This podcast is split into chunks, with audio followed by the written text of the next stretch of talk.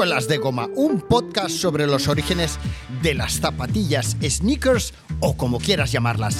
La historia de las mejores zapatillas de running, basket y skate de la historia.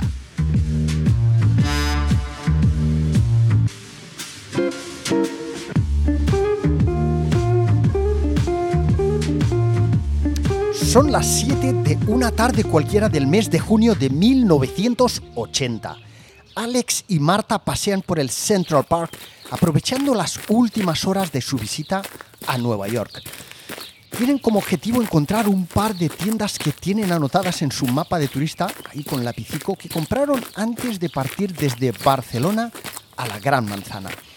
Pero durante su paseo escuchan a lo lejos un boombox y gente aplaudiendo animadamente, acompañando el ritmo de la música.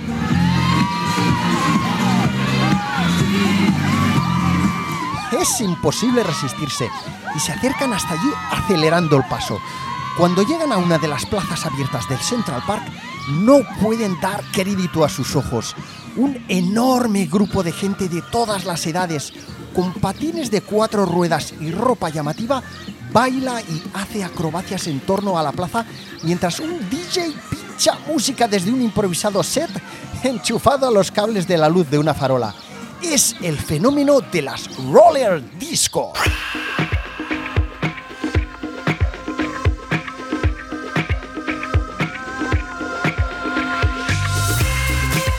A inicios de los 70, poco antes de que Nike abriera su primera tienda, de que Adidas comenzara a fabricar zapatillas para aficionados al deporte no profesionales y de que Atari pusiera a la venta el punk, en Estados Unidos comenzaron a sucederse numerosos cambios morales, económicos y políticos que transformarían los hábitos sociales y el ocio de todo el mundo.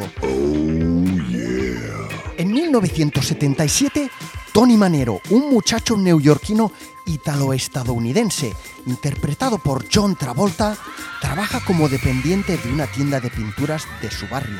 Pero su vida cambia los sábados por la noche en la discoteca Odisea 2001. Allí es admirado por su forma de bailar y es allí donde conoce a Stephanie Mangano, interpretada por Karen Lynn Gorney, que se convierte en su pareja de baile para participar en un importante campeonato que se celebrará en la ciudad.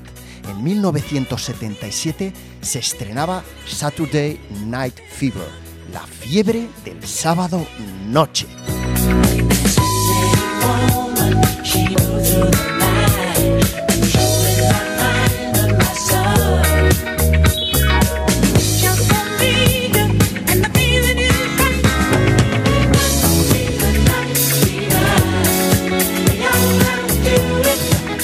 La película de la fiebre del sábado noche, la música, las ganas de pasarlo bien y la nueva estética de los 70s fueron uno de los detonantes de una de las mm, movidas más potentes que surgieron durante aquella década en Estados Unidos. Tras Saturday Night Fever en el 79 se estrenó Roller Boogie, que sería una versión más o menos de, de la película eh, de John Travolta, pero sobre rollers. Y en el 80, en 1980, se estrenaba Xanadu, donde nada más y nada menos que el genial bailarín Gene Kelly, el mismo que inspiró, por ejemplo, a Michael Jackson en muchos de sus pasos, bailaba junto a Olivia Newton-John en algunas de las coreografías de la película y en una de ellas eh, sobre patines eh, de cuatro ruedas. En el 84 se estrenó Starlight Express y ya por aquel entonces la fiebre del sábado noche no tan solo se disfrutaba en el interior de las eh, discotecas, sino que también se disfrutaba en las pistas de patinaje, en las pistas de patinaje indoor, decoradas también como si fueran discotecas, y también al aire libre en pistas en forma de anillo o en paseos donde las mallas, los shorts, las camisetas de tirantes ajustadas, los calentadores y las viseras aquellas de plástico transparente de colores eran lo más de lo más, como en el aeróbic las Reebok Freestyle. Y es que muchachas y muchachos, las zapas y la ropa deportiva comenzaban a estar muy de moda y ya no era solo para practicar deporte. Yo compro ropa, luego la vendo. así consigo este rollo que yo tengo. Chic para mí, chic para mí, chic, chic, chic. Hazme una rebajita. Claro que sí, guapi. Bueno, pues al principio, como en casi cualquier deporte, la gente que quería comenzar a patinar, a saber de qué iba todo aquello de patinar sobre cuatro ruedas, alquilaba los patines. E ir a patinar era todo un acontecimiento, como las primeras veces que vas a la discoteca cuando acabas de cumplir los 18 años, ¿eh? ¿Os acordáis o no? Bueno, pues en invierno en Estados Unidos, en Nueva York, lo que hacías era comprar un vaso de chocolate caliente eh, mientras hacías eh, cola en la fila. Esperabas que estuviera allí la misma chica o chico que viste la semana pasada y cuando te tocaba el turno pedías tu talla. Normalmente para pies pequeños había botas en blanco o en negro, que eran de chica. Había más blancas que negras. Y para pies grandes solo en negro, porque se presupone que para, que para chicos, eh, como somos todos muy machotes, pues eh, no nos vamos a poner botas de color blanco. Eso sí, todas, todas esas botas eran, eh, que eran de alquiler olían siempre fenomenalmente bien a un spray desinfectante tipo de borolor. En la pista estaban los que comenzaban a aprender y daban vueltas cogidos del brazo de alguien, ay, ay, cuidado que me caigo, cuidado, o agarrados a la barandilla, ¿eh? ahí a, a, a dos por hora. Y, como no, los que dominaban bailando al ritmo de la música y pasándoselo en grande, vueltas, giros, piruetas. Había gente súper virtuosa que parecía tener un imán en los pies, capaz de ir zumbando tanto hacia adelante como hacia atrás, haciendo las mil y una virquerías, y los que estaban deseando salir de allí y sentarse con los pies sobre tierra firme. La cuestión es que la rollermanía había venido para quedarse y era un auténtico furor. Patinar era sinónimo de buen rollo, de hacer amigos, de buena música, eh, de deporte, de, en definitiva de una nueva manera de vestir, relacionarse y pasarlo bien. Eso es lo más importante. Y las marcas de deporte se dieron cuenta y no podían dejar escapar la oportunidad de, cómo no, sumarse a la fiesta. Los patinadores catacrackers eh, no alquilaban botas, obviamente, tenían como no sus propios patines, no los alquilaban como la gente que iba tan solo eh, alguna vez a probar la experiencia. Y aunque tanto chicas, sobre todo chicas como chicos, iban vestidos con ropa deportiva muy llamativa y muy deportiva, las botas eran, tal y como os he dicho, eh, negras, blancas o marrones. De modo que si la moda de los 70 parecía ser el vehículo perfecto para mostrar individualidad, las marcas de zapatillas deportivas serían las que le pondrían la guinda al pastel.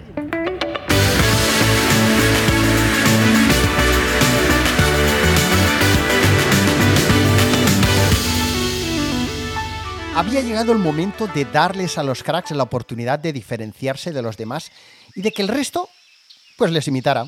Los patinadores con habilidades extraordinarias, los que mostraban sus, eh, su capacidad de patinaje en el centro de la pista, serían ahora los que podrían tener unos roller skates de Nike, Vans, Converse o Adidas. Todas las marcas se pusieron manos a la obra. Ahí, tac, tac, tac, tac, tac, tac, venga, venga, venga, venga. Las luces parpadeantes de los focos y las bolas de espejos de discoteca estaban esperando reflejarse sobre las tres bandas, el swoosh, la estrella o cualquier otro logo de marca deportiva. Vans, la marca obviamente más relacionada con el mundo de las ruedas y del patinaje de todas ellas, hizo lo debido y eh, decidió producir unos roller skates asociándose con una prestigiosa marca de ejes y accesorios de skate. Eh, una marca que se llamaba, no sé si sigue todavía, ACS, que tampoco tengo ni idea de qué significa ACS. Seguramente será American eh, Corporation Skate, ¿no? Me lo he inventado. Bueno, Vans lanzó al mercado unas zapatillas altas tipo Skate High con los colores de la bandera americana, el logo de ACS en el lateral para que se viera que era una zapatilla roller skate buena, bien hecha, de calidad, con, con fundamento, eh, ahí con el logo de ACS en el lateral cosido, el, el, logo bordado y el distinguido Made in USA impreso eh, en el talón con letras doradas, como las estrellas. ¿eh? O sea, teníamos el color dorado de las estrellas y los colores de la bandera americana. Unas zapatillas que a día de hoy siguen conservándose perfectas, perfectas, perfectas en el taller de Space Wagons, eh, el espacio creativo y de producción de parches, bordados y serigrafía, donde Alex, su propietario, conserva una amplia colección de patines con ruedas de las que os voy a seguir hablando a continuación. Bueno, pues tras haber patinado con las zapatillas eh, de cuatro ruedas Super Pro de Vans y descalzarte, seguramente necesitarías unos dos minutos para recuperar la sensación de estar fuera de los patines. Una sensación extraña que siempre sucede al descalzarte unos patines, mm, ya sean de hielo o de ruedas, que te han mantenido en lo alto durante un largo periodo de tiempo. Una sensación que deberías de probar todos los que no la habéis experimentado al menos una vez en la vida porque es muy curiosa. ¿eh? Te, bajas de los patines y es como, ostras, soy más bajito, eh, soy 20 mm, centímetros más bajito y menos rápido de lo que era hace un minuto. es una sensación muy curiosa. Bueno, en 1977 abrió sus puertas la primera gran pista de patinaje para rollers en la localidad de Kendall, California. Cómo no, todo sucedía, todo comenzó en Estados Unidos, en Nueva York, eh, en California. Una de las marcas que también hizo seguramente su aparición a los pies de uno de los patinadores más molones del momento. Eh, y hablando de la zona de la que hablamos, fue Nike, con un modelo con los mismos colores de la LDV, eh, de la Long Distance Vector, de la que os hablé en programas anteriores de la mano de Jumi, de Luis Jumi. Eh, bueno, con, eso, con los, con los colores, eh, los mismos colores de la Long Distance Vector, que son el, básicamente el, el, amarillo y el turquesa, un azul clarito. Nike no hizo una collab con una marca de patines, pero lo que tampoco hizo es montar unos ejes eh, cualesquiera. Todos los patines con ruedas de Nike, todos tenían eh, sus zapatillas ah, ancladas a un eje autorizado oficialmente con la marca de Oregón donde podía leerse mm, grabado en, en, la estructura de hierro el roller skate autorizado, el roller skate autorizado de Nike. Uno de los grandes cambios que introdujeron las marcas deportivas fue el atreverse a montar ejes con cuatro ruedas sobre zapatillas de running que no tenían la misma sujeción ni rigidez lateral que tenían las clásicas botas de piel de caña alta de las marcas de patinaje, eh, pero que le daban mm, una estética mucho más eh, fresh, más divertida, mucho más eh, sexy, bueno, en fin, más moderna a, los eh, roller skates eh, de, la, de los 80s, ¿no? Nike se atrevió, de hecho, a montar su roller skate sobre unas zapatillas con suelas waffle y Converse lo hizo, por ejemplo, sobre unos de sus modelos mm, de running con suelas Deva de los 80s y también sobre sus, como no, Chuck Taylor All Star. Otra de las marcas pioneras en el surf y skate que lanzó su propia serie de roller skates fue la mítica Hobby, eh, de la que os hablé con, con eh, Soren Manzoni en eh, Skate y Croquetas. pues lo que hizo Hobby es montar sus, sus, estructuras y ruedas sobre el original modelo de zapatillas que lanzó la marca fundada en 1950, con el mítico también mensaje bordado en el interior de su lengüeta eh, que decía for skateboard use only, not designed for other activities. ¿eh? O sea que aquella zapatilla estaba únicamente pensada y diseñada y vamos, que solo la podían usar eh, personas que fueran a patinar, a hacer skate o en este caso a ir con rollers. Que no se podía usar para nada más, ni se te ocurriera ir a comprar el pan a la esquina por el amor de dos. ¿eh? Pues la hobby era una bota que sujetaba bien el pie porque era una, media caña, una, botita eh, muy bien, muy bien hecha, aunque era cara, porque hobby, como, como ya sabéis y como nos explicó Soren en su momento, era una marca para gente con pasta, para la élite, para los pijos, para la gente bien pudiente. Pero eso sí, producían productos de gran, de gran calidad, porque os puedo decir que esta bota también la tiene Alex de Space Wagons y está impecable. O sea, te las podrías poner ahora mismo y salir a patinar y no habría ningún problema. A medida que la rollermanía, la rollermania de los patines sobre cuatro ruedas se extendía y millones de patinadores de todo el mundo iban y venían como conejitos Energizer para arriba y para abajo por pistas y parques de patinaje de around the world, pues la marca Santa Cruz produjo una serie de patines sobre cuatro ruedas que marcaron ahí un punto de inflexión y comenzaron a proliferar grandes surtidos de ruedas de uretano de colores, ejes, accesorios, eh, que cubrían las necesidades de eh, prácticamente cualquier tipo de roller. Y ahí fue cuando algunos de esos rollers comenzaron a hacer tal y como habían hecho en su momento algunos skaters que marcaron también un antes y un después en la historia del skate, comenzaron lanzarse con sus zapatillas sobre cuatro ruedas por halfpipes y piscinas. Eso eh, hizo que eh, la Rollermania no, no, fuera ya solo terreno de gente que saliera a los parques o a, los o a las eh, disco rollers a bailar, a pasarlo bien, a disfrutar y tal, sino que quisieran transformar sus rollers en unos instrumentos de deporte radical, ¿vale? O sea, yo no voy a hacer el, el, pajarillo, no voy a salir ahí a, dar eh, piruetas y giros sobre, sobre mí mismo, eh, como hacían en su momento también los, los skaters. Eh, los primeros skaters que hubieron, sino que me voy a tirar por halfpipes, voy a dar saltos, voy a ir bien protegido. Empezaron a salir cascos, rodilleras, coderas, eh, orejeras, eh, hueveras, eh, de todo lo que tú quieras que acabeneras. Y, y ahí cambió un poco la historia. Entonces, ¿qué pasa? Que esto empieza a hacerse cada vez más grande y algunos editores de, revistas de skate se plantean y deciden incluso lanzar revistas especializadas únicamente dedicadas a roller skate. Sucede lo mismo con revistas de moda que le dedican sus portadas a estrellas de cine que eh, lucen eh, trapitos con patines. Eh, caso de Farrah Fawcett, una de las tres protagonistas de Los Ángeles de, Charlie, Brooke Shields, que en, que, en, aquella época pues habría protagonizado una película eh, que se llamaba La Laguna Azul, por ejemplo, o Olivia Newton-John de, de eh, Grease o Xanadu.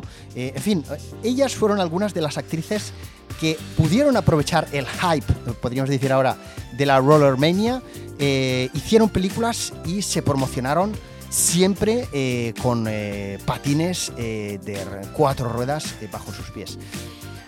Era tan potente aquel momento de la Rollermania, la fiebre por los patines de, eh, ruedas, que marcas de todo tipo empezaron a lanzar eh, anuncios con eh, chicas y chicos con patines en sus pies, marcas de, de, ropa interior. Sony lanzó al mercado el Walkman, dejando probar unas cuantas unidades en un evento organizado en las playas californianas de Santa Mónica y Venice Beach para que los rollers disfrutaran de su música preferida mientras patinaban a lo largo de los maravillosos paseos eh, de palmeras. Y las marcas de deporte seguían lanzando más y más modelos de zapatillas adaptados a este momentazo de los patines. Algunos los fabricaban las propias marcas y eso sí, otros habían sido o fueron adaptados por tiendas o por aficionados al patinaje. En el taller de Space Wagons eh, de Alex, el taller, como os he dicho, eh, o empresa donde podéis encontrar parches bordados eh, y es de hecho donde he hecho el bordado de, mi logotipo, pues he podido ver, por ejemplo, una de esas, yo creo que es adaptación de unas zapatillas Adidas Tampico, este modelo mítico que mucha gente lo recuerda como su primer modelo de zapatillas Adidas, que por cierto fue copiado por Yuma, pues he podido ver unas Adidas Tampico con eh, fabulosas, eh, sus fabulosas ocho ruedas debajo, eh, junto a unas Adidas que yo creo que son unas Adidas mm, made in Spain parecidas a unas, a lo mejor me equivoco, pero unas zapatillas de básquet parecidas a las Decade o las Forum. Las podréis ver en mis stories, ¿vale? Y los pondré también en el feed de, mi cuenta de Instagram, de suelas de goma.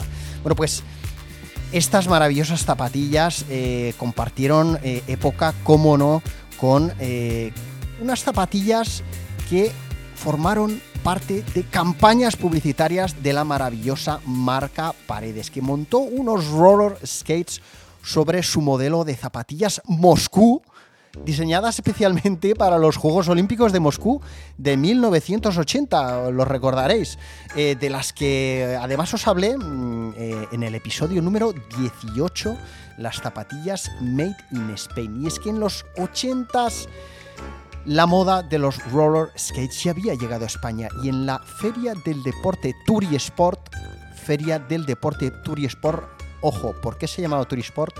Porque era una feria que compartía eh, artículos de turismo, turis, con artículos de deporte. De, eh, ahí viene sport, turi, sport, ¿vale? Por eso eh, os he hablado tantas veces de que las primeras tiendas de deporte, etcétera, pues tenían artículos de camping, de, para jugar ping-pong, sillas de camping, eh, sombrillas, todo esto junto a los primeros artículos de deporte, algunas botas de fútbol, algunas pelotas de fútbol, ¿eh? aquellos fueron los inicios de las tiendas de deporte. Bueno, pues en esta feria que había, que era la única, era la única feria del deporte que había en España, de hecho era muy potente incluso a nivel europeo, algunas marcas y distribuidores como Amaya, no sé si os sonará, presentaban su patín bota deportivo ojo, con el nombre, muy bueno, oye, pero muy, muy bien encontrado. Su eh, patín bota deportivo super discoteca, ¿eh? con modelos de zapatillas que imitaban, eh, again, una vez más, a las tres sufridas bandas de Adidas. Y tenían versiones en azul, tenían en rojo, tenían ruedas de un solo color, tenían ruedas multicolor. O sea que bueno, Amaya lo hizo bien, lo hizo bien, lo hizo bien. Se copió de Adidas, pero lo hizo, lo hizo bien. Y Dunlop que es, eh, mm, aunque yo siempre os he hablado de que las eh, Converse All Star son las primeras zapatillas con suelas de goma, mm, que yo entiendo que son las primeras que eh, salieron como zapatillas deportivas, cierto es que antes de, de, Converse estaba ya Dunlop dando caña y Dunlop en esta feria también presentaba o volvía a presentar o recordaba a los clientes que tenía a la venta sus famosas zapatillas de tenis Green Star y anunciaban también su colección Sportswear. Y todo ello junto a un anuncio con dos modelos eh, que iban con chándal, con ropa deportiva eh, y con esos típicos patines de, mm, que eran como de metal, eh, como de niños, ¿vale? con cuatro ruedas muy sencillitas y unas correas de cuero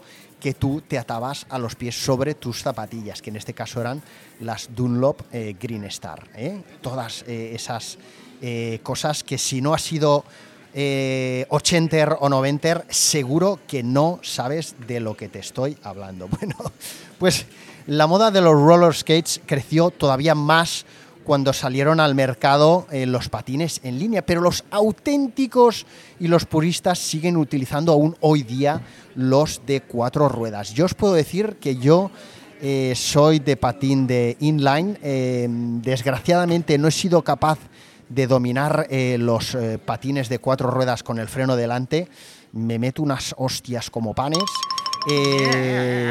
pero bueno, en cualquier caso, fue un momento en el que todo se, hizo más grande, aun y que desvirtuó un poco la imagen aquella cool del, del roller, de los patines de cuatro ruedas puestas en plataforma, o no sé cómo se llama, ¿no? No, no en línea, ¿eh?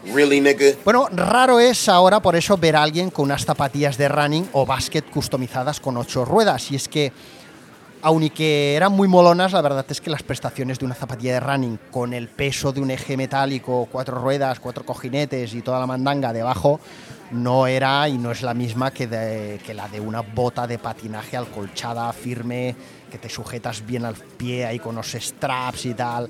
Eh, no, solo al pie, sino a la pierna, ¿no?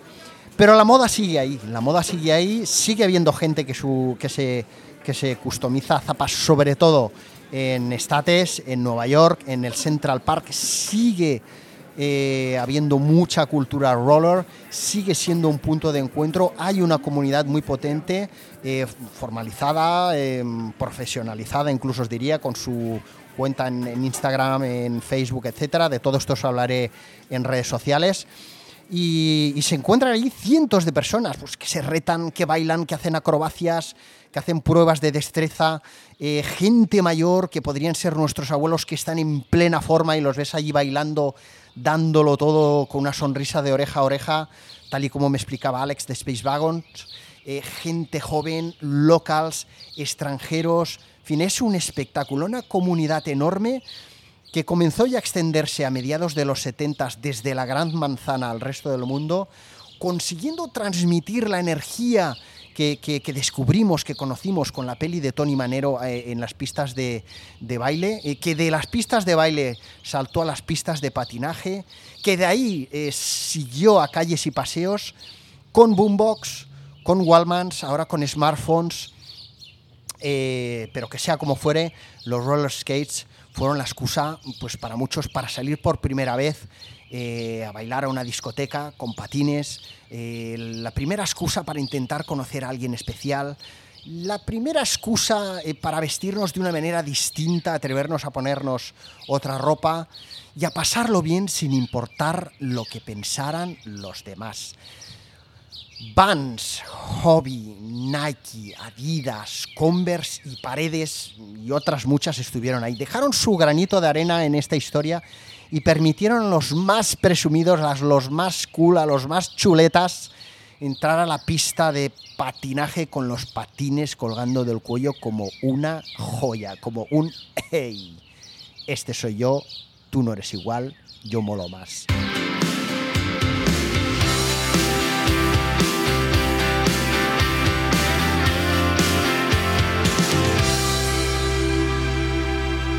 La rollermanía, lejos de ser una cultura tan solo parte de nuestro pasado ochenter, sigue vigente en muchas partes del mundo y no pasará nunca, nunca, nunca de moda. Os aseguro que todo va a seguir yendo sobre ruedas.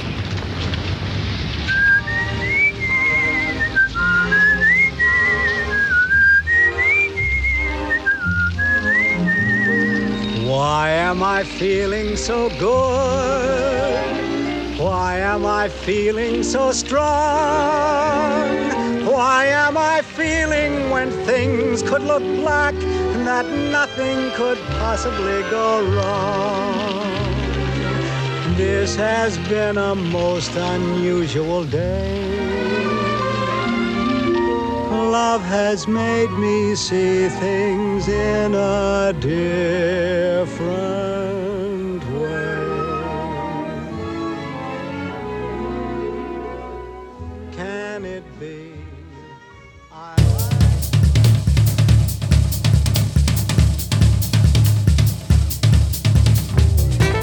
Por haberle dado al play y escucharme desde donde sea que me estés escuchando. Si te gusta Suelas de Goma, suscríbete en Spotify, Evox, Podimo u otras. Dale al like, deja tu comentario y una valoración 5 estrellas si me sigues desde Apple Podcasts. No te pierdas todo el contenido adicional a los programas con fotos y vídeos en Instagram. Y recuerda, tu apoyo es vital para que el podcast pueda seguir progresando y yo creando nuevos programas.